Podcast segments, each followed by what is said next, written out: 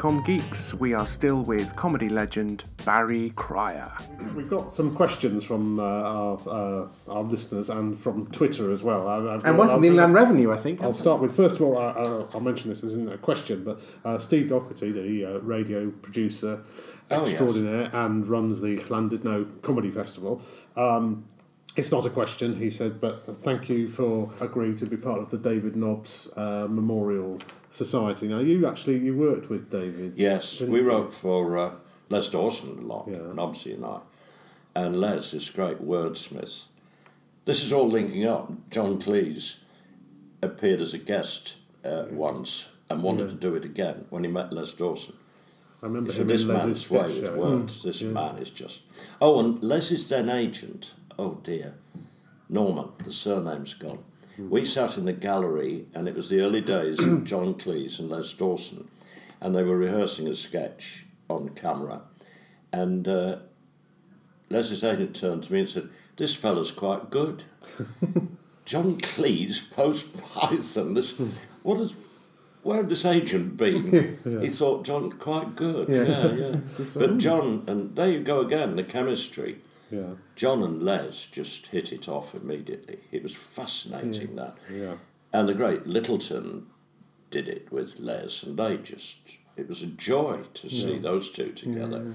We did uh, Sherlock Holmes and Dr. Watson, and Humphrey Lyttelton in profile with the deerstalker and the pike was perfect, and Les was Dr. Watson.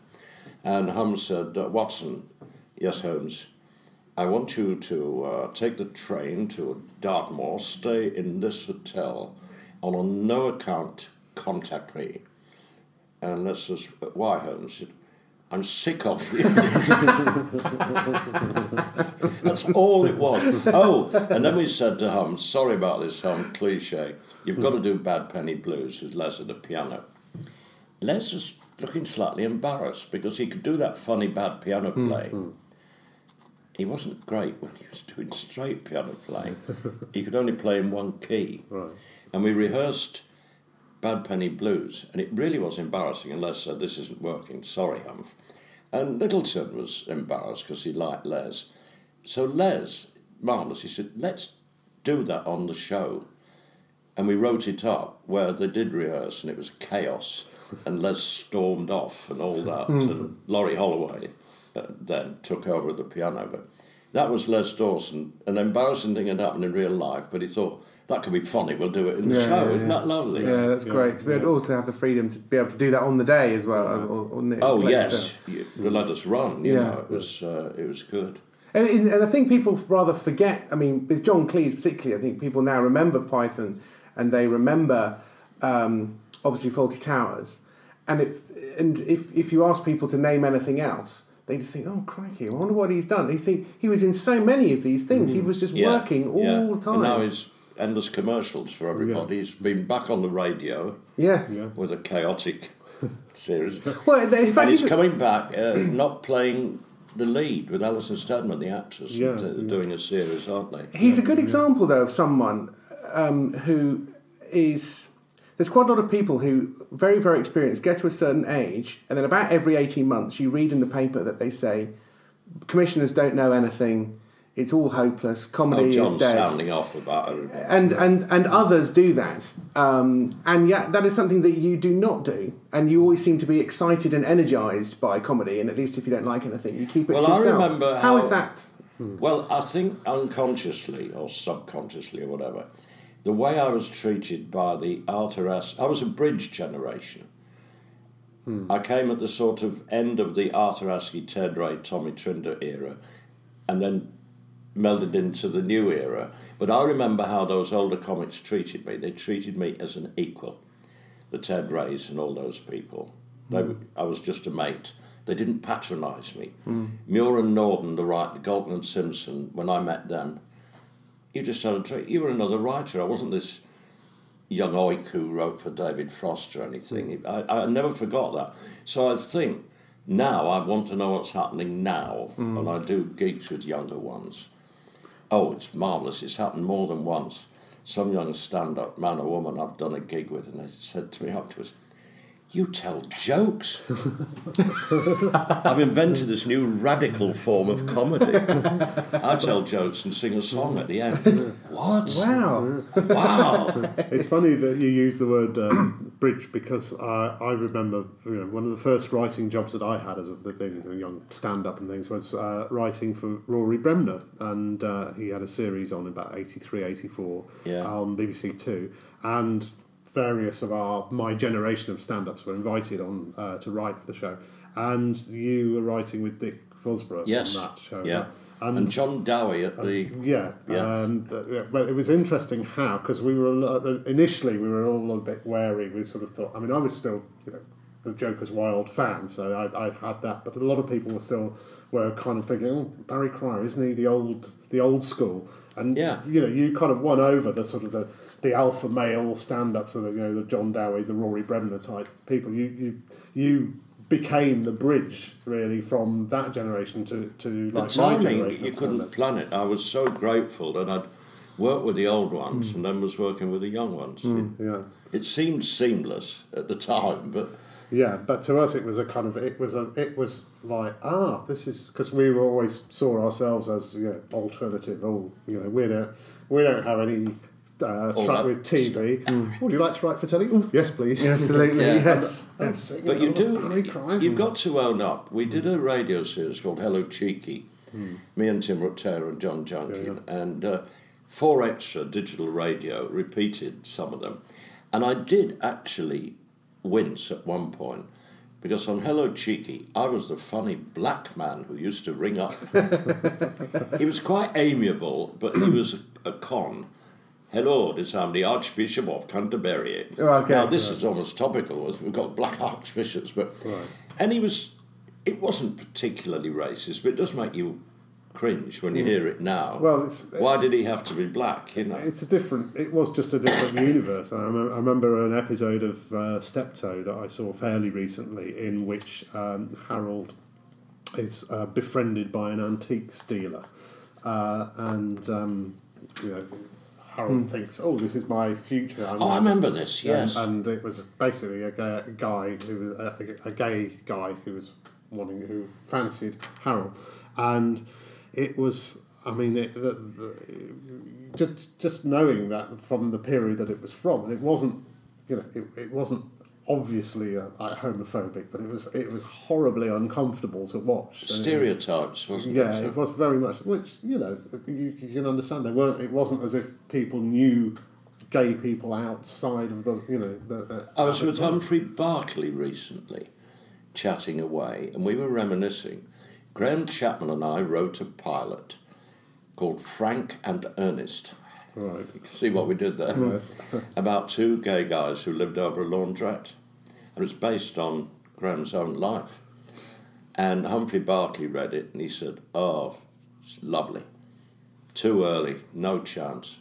Right. And I'm trying to track it down. I can't find the script. David Sherlock, Graham's partner, who I'm seeing hmm. to do a charity gig soon, I said, God, have a look, David. Can you find Frank and Ernest? Humphrey Barclay was fascinated. He hmm. said, I still haven't got it. I can't find it. He said, but I, I remember that. Two two gay guys were the lead in your sitcom. No, they mm, won't, they won't want to know about No, exactly. Hmm. I mean, it, but things things do move on very quickly. Even you know, sexual ethics and politics. You watch some episodes of men behaving badly now Yeah. on Yes. UK Gold, and you think, oh, this is a little bit creepy. This is. Hmm. You know, know. And, it, and it's it moves very quickly. I mean, it's it, this is these are ty- tyrannical times we live in. The early Um, sitcoms that Graham and I wrote pre Sorry, and you've got to be objective, really. I look at them, and a lot of it's sort of over the top in the not hmm. quite the right way. You know, grotesque, hmm. cartoony characters, really. Although I'm, I'm very proud of a lot of it, uh, but time moves on. You- Yeah, but it's. I mean, that's the thing. The alter. I mean, the the, the, the audience sitcom. It comes out. It's uh, comes out partly out of theatre, but also out of the sort of bawdy, you know, music hall. The, the, the, it, Yes. Shakespeare, really. You know, I mean, Yeah. you look at um, that that where it comes from. It that, that, that it's always going to be broader. Uh, a broader Yes. kind of comedy. It But has to be to get the When you look audience back, into it. Good people did it first. You know, I always say that. Whatever you Yeah. thought you mm. thought of. And I'm the board. I said, you know, oh yeah, I remember in 1957, oh, Arthur Askey, who became a friend, marvellous comedian. Arthur was the first television comedian who didn't just do an act in front of the camera. He turned to another camera and talked to you at home. Mm. Nobody else had done that. And Eric Morecambe said to me once, Arthur did it first. Yeah. I got it from Arthur. Miranda Hart. Did. Absolutely, yeah. And she venerates Eric Morecambe. And then you see, even then, I was pronouncing the other day and saying, Arthur Askey, that man, who else looked straight in the camera at you? And somebody said, Oliver Hardy, Yeah, in films. yeah, Yeah, Suddenly looking at the camera. absolutely. yeah. That So look after good people have after, always done it first. after he's eaten a what's his name's eaten the um it, that's not real fruit that's imitation it's made of wax you know he's sort of berating Yeah. um, Stan. Stan and then he looks at the camera and just throws his arms up in the air it's like can you believe what an idiot this guy is Arthur they're wonderful They're, they're repeating the good old days, uh, the musical program Right. now. Uh, Bernie Bernie Cribbins and I were on the other night, you know, 1979, and I remembered Arthur Askey on one of those, and Lonnie Donegan, big star at the time, yeah. was on, and he'd learnt an old song for. And then they row, row, row, right up the river they would row. And he was wearing a straw boater and wearing a blazer. And as he sang the song, he took his hat off. And as he was singing the song, he was having little glimpses into his hat. You, you could spot what was happening. so he goes off, and Leonard Sachs, the chairman, goes, Arthur Askey, da da da da da da da, da, and he comes on. Enormous applause. His opening line. What about that Lonnie Donegan with the words in his hat? that was Arthur. Brilliant. Wow, fantastic. Arthur also commented on the changes to me one day. He said, Every generation's the same. A load of crap and a few brilliant people. yeah absolutely. And there's not a better definition. Yeah. Well, I think, but I think what um what these guys do, and um and it sounds like he did it. You you do it. Um, the likes of uh, Bob Monkhouse did it, you know, Yeah. and uh, there's actually these, these are people, and we want to be people who fundamentally love comedy Yeah. more than anything. And if you love comedy more than anything, and you love it more than yourself and your own career, and you can celebrate it and enjoy the comedy of other people, it is very hard to do because it is very competitive, Ben- especially the stand-up circuit and the Ben Elton did the Ronnie inaugural Ronnie Barker lecture last week. And it wasn't all about Ronnie, it was about comedy and the hmm. show hmm. clips and whatever. But Ben said a very simple line at one point. He said, What's wrong with trying to be funny? Hmm. We can all have our preferences. Comedy's a naked game. If you, you either laugh or you don't. We know that, don't we? And if some if somebody doesn't think something's funny, you'll never convince them it is. yeah, It's absolutely you can debate a play or a band or a song, but if somebody didn't laugh at something, don't try and convince them it was funny. yeah, Yeah. yeah. You can't go It back. won't, it won't happen. And, Yeah. and Ben hmm. sort of uh, out and nailed it. He hmm. said, "No, I just admire people who are trying to be funny, whatever they're doing. Yeah, Just the act of trying to be funny." Yeah. And I'm so grateful that through the years I've never had a proper job. I've been doing something I enjoy, hmm. just trying to make people laugh. To- Just, just go back to this thing about talk about writing with another person, and again thinking about you know with, with with the people that we know, it's a lot of you know writing for performers, but actually think about some of the people that you uh, work with. I mean, specifically, I'm thinking about people like Danny La Rue and, and Yeah. Kenny Everett, who weren't actually what you'd call comedians. No. um, but so That's right. what, and again, it's sort of fascinating to think what what does a com- what does the comedy writer bring to that to, to Well? Dan, uh, Dan saw. I wasn't really writing much in those days, but Anna Quayle, the actress, had become a friend, and I wrote a couple of sketches for it that was in a show at the Fortune Theatre, a review as it was called in those days. And Danny Rue came in one night, and he said, "Who wrote that?" And invited me for a drink. I became the writer of his nightclub shows, and uh, I met my wife, who you've just met, the very same day I met Ronnie Corbett. Tossed a coin. and married. La Rue was a great mentor. You were his mm. gang. He would mm. mess about and take the piss, but mm. anybody coming up on at one of his gang, he would speak up for them. He was a marvellous employer and mentor. and then one night, David Frost comes in, invites me and Ronnie Corbett for a drink. As a result, Ronnie goes into the Frost Report, the show, and I become a Frost writer. You can't plan this. No. It's serendipity or whatever the word is. You're in the right place at the right time. Right. And I've had that several times. But you've got to have the talent to actually make the most of Yeah, I'll those say, opportunities, if or the a luck- practice as well. If you get a lucky break in life and the door opens and you go through, people quite rightly say, get on with it. Mm. Justify the lucky break you've just had. So I hope I did that. You, you don't go, ooh, aren't I lucky? No, shut up, get on with Yeah, it. yeah, Yeah. And that I think that is another one of the things which I've spoken to a number of comedy writers about now is also though that comedy writers get treated like competition winners who have this is their lucky moment. Oh, we're, we're letting you make a sitcom for us. Yes. And then are continually sort of treated and kept away from edits and all that kind of stuff because obviously they're the writer and they, they can't really be trusted with all these things. There is a lack of trust. I think that came out quite a lot with um, when we spoke to Marks and Gran about this. Is how, again, mentors and people who are sort of seeing the long view are trying to give people Yeah. trust. Um, and you know, and you see somebody do something and you think, well, they could do that again, rather than therefore micromanaging it afterwards. Trust is a good word, Hmm. and we had that. Here it goes again. In the old days, the, the, the guys, your bosses and everything, Hmm. would like something. Let them run. Let them run. This is good. Yeah. It, I don't don't know. I'm not in on the scene these days. I just do live gigs and everything. But Trust is uh, not the is not the experience of the comedy writer in the 2010s. no. I think I and can the say stories. that without fear of The stories I hear, I think there again, my timing. My life went full circle. The writing faded away and the performing came back, which is what I do.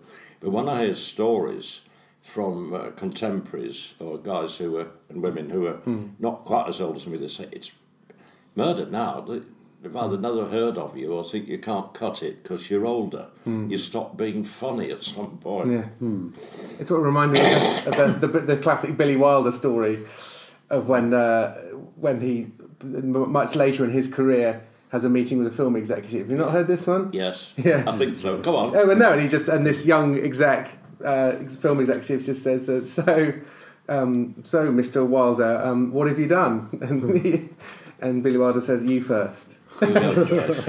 and there's a lovely old actress called, called Athene Seyler. Saw her on telly the other night in an old film, and uh, same thing. She was being interviewed, this veteran, and the young interviewer said, uh, What have you done, Miss Seyler? She said, You mean this morning? That's great. How did you end up? Because the the thing that stuck in my mind was like, "Oh, get to talk to Barry Cryer. That's wonderful." Not only I'm sorry I haven't the clue, but for me it was Kenny Everett actually. Well, it was the only non what Dave was saying, it's Yeah. the only non comedian, really, I ever wrote for. And how did that come It about? one-off. how did that feel working? Well, the, what happened was uh, Kenny's first love was radio, at which he was superb. But he, he did nice time with Germaine Greer and Jonathan Routh on Granada. Oh, yes, I remember that. He did a, a London weekend show and he was disillusioned. He thought, I've had telly. And uh, here we go, a name, marvellous woman. Got me and Kenny together at a lunch. And Philip Jones, who was our boss in those days at Thames Television, said to his son, who was then 18, who isn't on television now, you think should be, and his son said Kenny Everett. So they got me and Kenny, and oh, this dear woman's name, it'll come to me. And uh, Ray Cameron, who I met when we did Joker's Wild, he co devised it with Mike King of the King Brothers. Michael McIntyre. And we were talking. Dad, yeah. Mike McIntyre's dad. And uh, we were talking about doing a TV with, uh, with Kenny. And I, maybe I said it, I don't know, but I said, Ray Cameron smells right for this. We were doing a particular segment of the show that Ray would have been perfect. And once Ray came in and chatted with Kenny and me and everybody, uh, David Mallet and I and the producer uh, went off uh, to have a comfort break in the gents. And David Mallet said to me, Ray should be on board permanently. I said I couldn't agree more, and that's how it happened. Oh, okay. Me and Ray writing the shows, you know. Because you say he was like That's so funny. He's a man who uh, you know you immediately think of as, as radio, and always you know I loved his radio shows. But it was such a visual uh, show, and and uh, that's that, that's the other thing that I'm interested. You you know you've written for um, you, you've written for with you know people who are very verbal. Yes. like uh, with But I John love Duncan, visual. but, and and visual. You know that across the whole board. And uh, Yeah, yeah. I, we did a thing with Kenny where uh, the Happy Days, Thames Television, closed studio, no audience, we recorded all day long. Yeah. And the crews fought to get on it. They wanted to work with Everett. It was the only show I worked on where nobody said quiet. you just started filming, wondering what Everett would get up to. Yeah. And we did one thing uh, where, and I, I'd said to the cameraman, move very slowly. Right in the corner of the studio, dimly lit, Kenny's playing poker with some people. And we had the entertainer, the Scott Joplin music, da da da da da da. And the cameraman moves slowly and slowly towards his poker game. And as he gets, and there was a beam of light from an overhead lamp on the poker table. And as he gets there, Everett's won the game, stands up triumphantly, and hit his head on the beam of light. it was a joy I remember to that do. one. I remember that one. Oh my goodness. yeah. Uh, but yeah, but it, it felt like it had. It, they captured the essence of what was great about Kenny Everett and turned it into TV. Yeah. It, it- the experimentalism and the Cliff Richard did the show several times, and it was just a joy. yeah, glutton for punishment. Yeah, and uh, oh, he, we had him wheel past the camera with a white wig on, shaking, and Everett said, "Oh, there goes Cliff to makeup," and uh, and uh, we did a thing with Cliff where he sat with Kenny Everett, and uh, Kenny said, "Oh, Cliff, we've got a surprise for you," and Cliff did it beautifully. He said, "Oh, not an old clip." Oh yes, said Kelly. We then cut to Cliff wearing a white suit and black shirt with a black and white and grey sort of set with colour cameras, but hmm. degraded the tape a bit. It looked like an old clip of Kenny of uh, Cliff Richard. Hmm. So he starts singing one of his songs, and Kenny walked in to the shop hmm. wearing a, a red shirt and blue jeans. And Cliff Richard said, Get out of my old clip. There we go, back to deconstructing the format as well, isn't it it? a jo- oh, it just, it was it just felt a like it felt it was all there, and you were in on it as well. That's the Yeah, other thing. and I was felt like. already married about 30 years with four children, and Ev, who always called me Bar, because that's probably where he found me. Uh, he said, Ooh, Bar, you married over 30 years with four children. What a smoke screen. it was lovely. amazing. And when the video recorder first came in, yeah, all those years ago, Everett said, Oh, you can always tell when somebody's got a video recorder. I said, How can you tell? He said, You say to them, Did you see that program last night? Hmm. And they say, Not yet. yeah, yeah, absolutely. Yeah, feel like that now, isn't it? Yes. Yeah. I'd just say uh, one thing I sort of, sort of think about in the '60s as well. Uh, you know, the- like you were writing with um, Dick Emery, I noticed, and, and uh, so like you'd be, you, you must have been looking through that time. You must have been like you spent one day with Dick Emery, and then the next day with Graham Well, Chapman. Uh, The first, no, that was pre Graham. Okay, right. First thing I ever wrote that was ever seen on television, I just submitted. I was in a bed sit in Maida Vale, and uh, I sat with the landlady's son. The Dick Emery show was on. I couldn't believe it. I thought, oh, they're doing it. There's a man sitting watching television in the front room, and his wife walks in and says, Man at the front door said he fought with you in the war. And Hitler walked in. that was the first thing I ever wrote. And Dick Emery did it. Oh wow, wow, that must have felt amazing. Oh, I was thrilled to bits. That- no, I didn't finish up as a regular writer on the Dick Emery show. I was a submitter. right. Okay. Yes. I hadn't got hired properly by that time. yeah. And it feels like again things that are different now that uh, you know we're still trying to work out how we can do things better. Is that there were you know in those days you had the you had the two Ronnies obviously coming in later, but you had sketch shows which just required material, Yes. and you had writers writing, writing, writing, writing, you know, refining their craft, and so by the time they felt like they were ready to write a sitcom, Yeah. they had hours of TV experience. um, John and- Sullivan, for instance. yeah, Yes. yeah, and all those. Oh, here he goes, John Sullivan story, who worked uh, in the stage crew, the studio Yeah, yeah. crew, and would submit jokes to Right. shows, but he was regarded as one of the lads, the crew. And uh, I was watching Only Fools and Horses one night, and I thought, God, this is good. Sullivan, oh boy. And I hadn't got his phone number, but I rang somebody who had. And I rang John Sullivan. Hello, Bal. I said, I was just watching Only Fools, bloody funny. He said, Oh, thanks very much. I said, And we've never met. He said, You bastard, we've never met. I said, What are you talking about? He said, It was the end of a series, and me and the lads were in the bar, and oh, look over there, there's Cryer and Nobbs and Vosburgh. Ooh. he said, You came over and said hello. We've never met you. we became friends from that moment. It was lovely. no, it's, uh, That, that's and again it was, uh, it was fascinating when uh, we did the the Marks and Gran interview and um, they were you were you, you came to see that you were in the audience Yes. there and tried to stage an intervention at Yes. some point. I remember. and they Morris Hall, I introduced him. Anyway, Yeah. sorry, I'm interrupting. well I was going to, I was going to say that yes you know and and everyone I meet when uh, they see oh, say, oh yes oh, Barry was really helpful to us when we started out and I mean it's just it's, it's sort of almost like a you know you, you, you kind of uh, you, you can't help yourself almost Well, I, I did. No, I introduced him to uh, Frankie Howerd uh, at his house, as I was all, had already been writing for Frank, and these two young guys came along, and I disappeared into the back kitchen while they were talking to Frank, and then I got the signal, and I came out, and I took them to the pub to calm them down because they were overawed. They were talking Yeah. to Frankie Howerd. You know, Yeah. Frank played games with writers.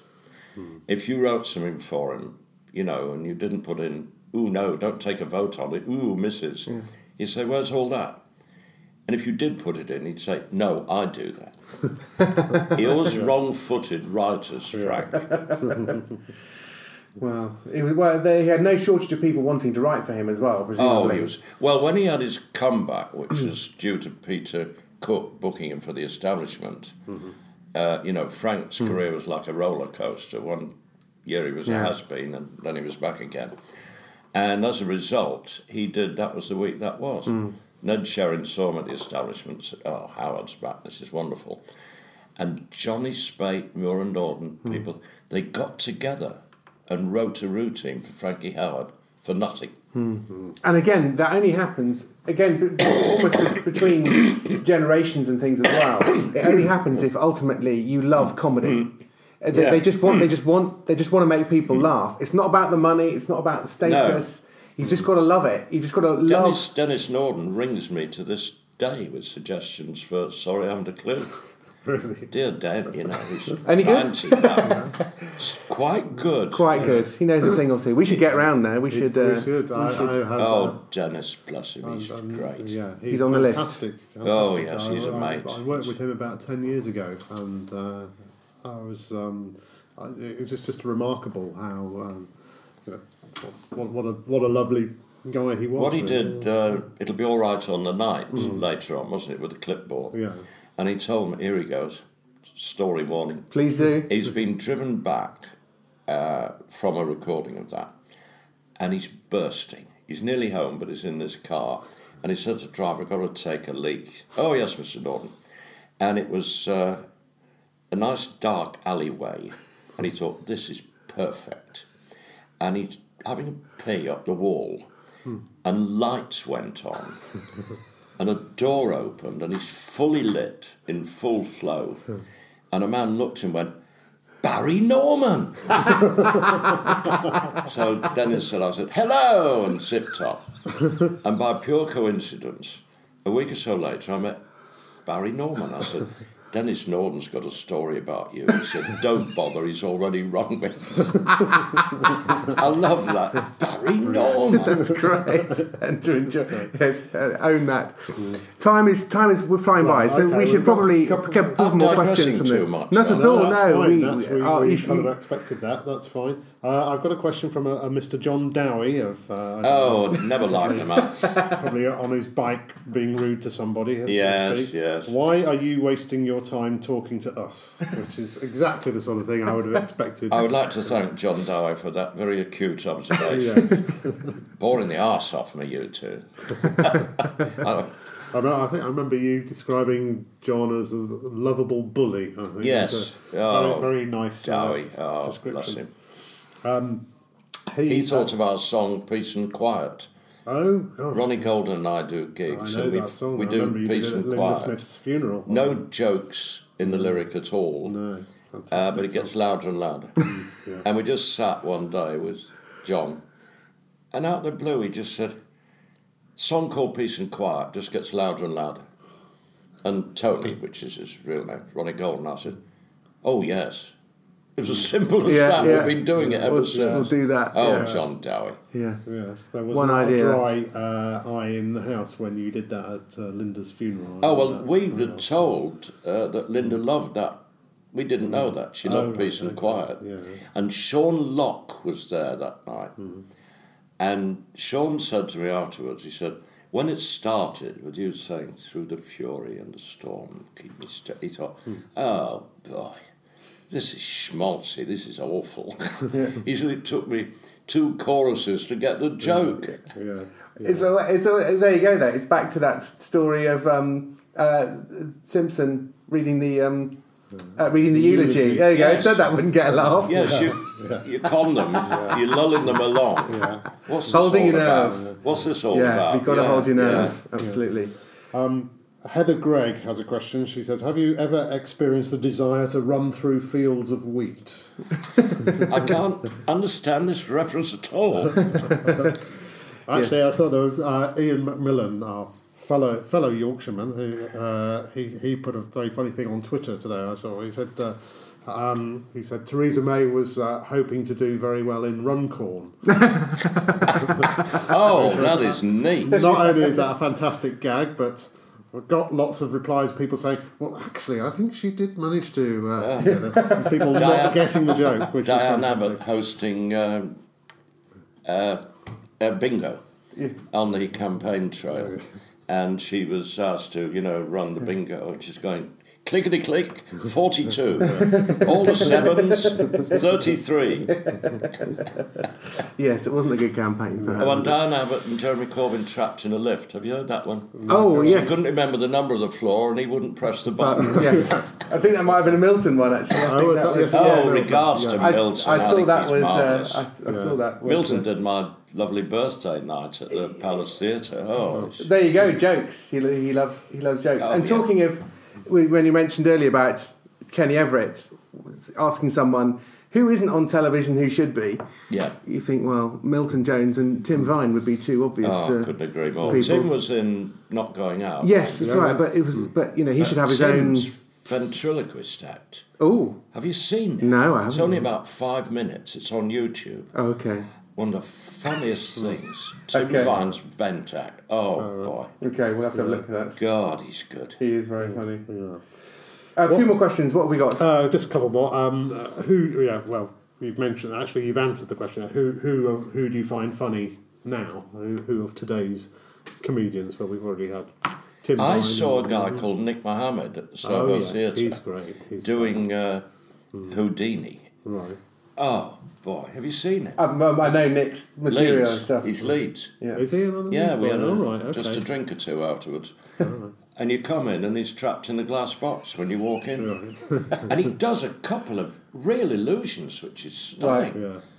Oh, he's a one off, Nick. I like Oh wow, him. that's good. Yeah. We should. Oh, and Sue, should- Sue Calman's become a mate. More women about now, which is great. Hmm. Yeah, Susan's very funny, isn't she? Susan's great, and Pippa Evans has done our Yeah, yeah. show. and Oh, she's okay. brilliant. Yeah. Yeah. Yeah. Oh yeah, I love it.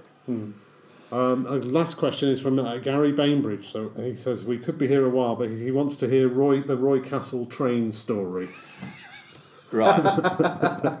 oh, surely not. Have we got enough time? Uh, dear, Roy- dear Roy, right, in those days, Stardom had struck Roy at the Palladium, and after the show, he'd run up Argyll Street, down in Oxford Circus Tube, to Marylebone, probably get a late or last train to Denham, where he was staying with friends. In those days, real safety hazard, you could open and shut the carriage doors yourself all the time. So he, said he made it one night to the uh, train.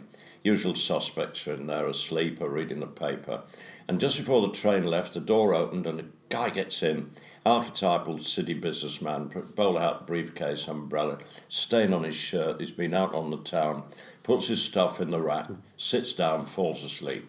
Train sets off into the night, and then as trains do, suddenly stops. Clunk. This guy jumps up, gets his stuff out the rack, opened the door on the embankment side, and stepped out into the night. And the door's swinging, and Roy said, We're all very British, nobody said anything, but we're looking. And then his left hand came back, and his right hand, then his umbrella, then his face, which had muck on it, and there was a burgeoning black eye and some blood on his nose, and then his briefcase, and he climbs back in and closes the door, and they're all looking at him. And he said, You must think I'm an absolute fool. And stepped out the other side. Thank you, Roy. That's such a great one. I love that one. That's a, uh, a, a fitting way to end, I yes, think. with ending on a joke. we we, ending on a we joke. very rarely do that, so I think Yeah. no, no better podcast on which to end on a joke. Yeah, that's fantastic. One of the favourite ones. Oh. Go on. Our producer comes down the line often before a recording or whatever and hmm. goes, Come on, joke. Hmm. Couple going out to dinner, she's in the bathroom trying on the new dress, and she came out and said to her husband, Does my bum look big in this? He said, Oh, be fair, love, it's quite a small bathroom. Very good. Excellent. Barry, thank you ever so much. What much. a This has been pleasure. Fantastic. And Same um, time tomorrow. Yes, exactly. okay, Yes, We'll excellent. be recording part two. Yes, And, yes. yes, yes. Oh, that's lovely. No, it's been uh, absolutely brilliant, and uh, thank you for joining us. And um, it's been It's uh, great to see you too. pleasure. two. Thank you. Thank you very much. Lovely to see you, and um, we'll um, well, thank you to James as well. Thank you. Pleasure. Yes, and uh, I'm Dave, Dave Cohen, and we'll be back with some more sitcom geekery. Well, if you want to contact us, um, you can contact us on the sitcomgeeks at gmail.com or find us on Facebook, Sitcom Geeks. Uh, I'm at Cohen Dave on Twitter. I'm sitcom geek, and Are you on Twitter? Do you Mr. do Twitter much? No, I don't twit. No. No. Or tweet. What's the verb? to, to, to tweet. Although I think to twit. There'll be is some better. troll within five minutes saying, Who told this old fart he was funny in the first place? Or, or you can have the greatest form of flattery, someone pretending to be you on Twitter, maybe. Oh, yeah. That I'll, would be say, great. I'll try and explain to you why your joke doesn't quite work Yes, and why you yeah, need this yeah. word in there. That's to true, it- yeah. Yeah, you could have been someone. Well, I, w- Yeah. I wish you two uh, good luck with the next session with Nigel Farage. Thank you very Hope much. hope He's it goes hilarious. well. Yes, that's Yeah, right. he's and the good. commit, his commitment to character is He's really good. quite. He's Yeah, good. Yeah, you can't see Never the joy. loses it. No, no. Holds on to that character. Very good. Very good. Fantastic. Thank you very much. Thank you very much. Bye bye. You're welcome. Bye.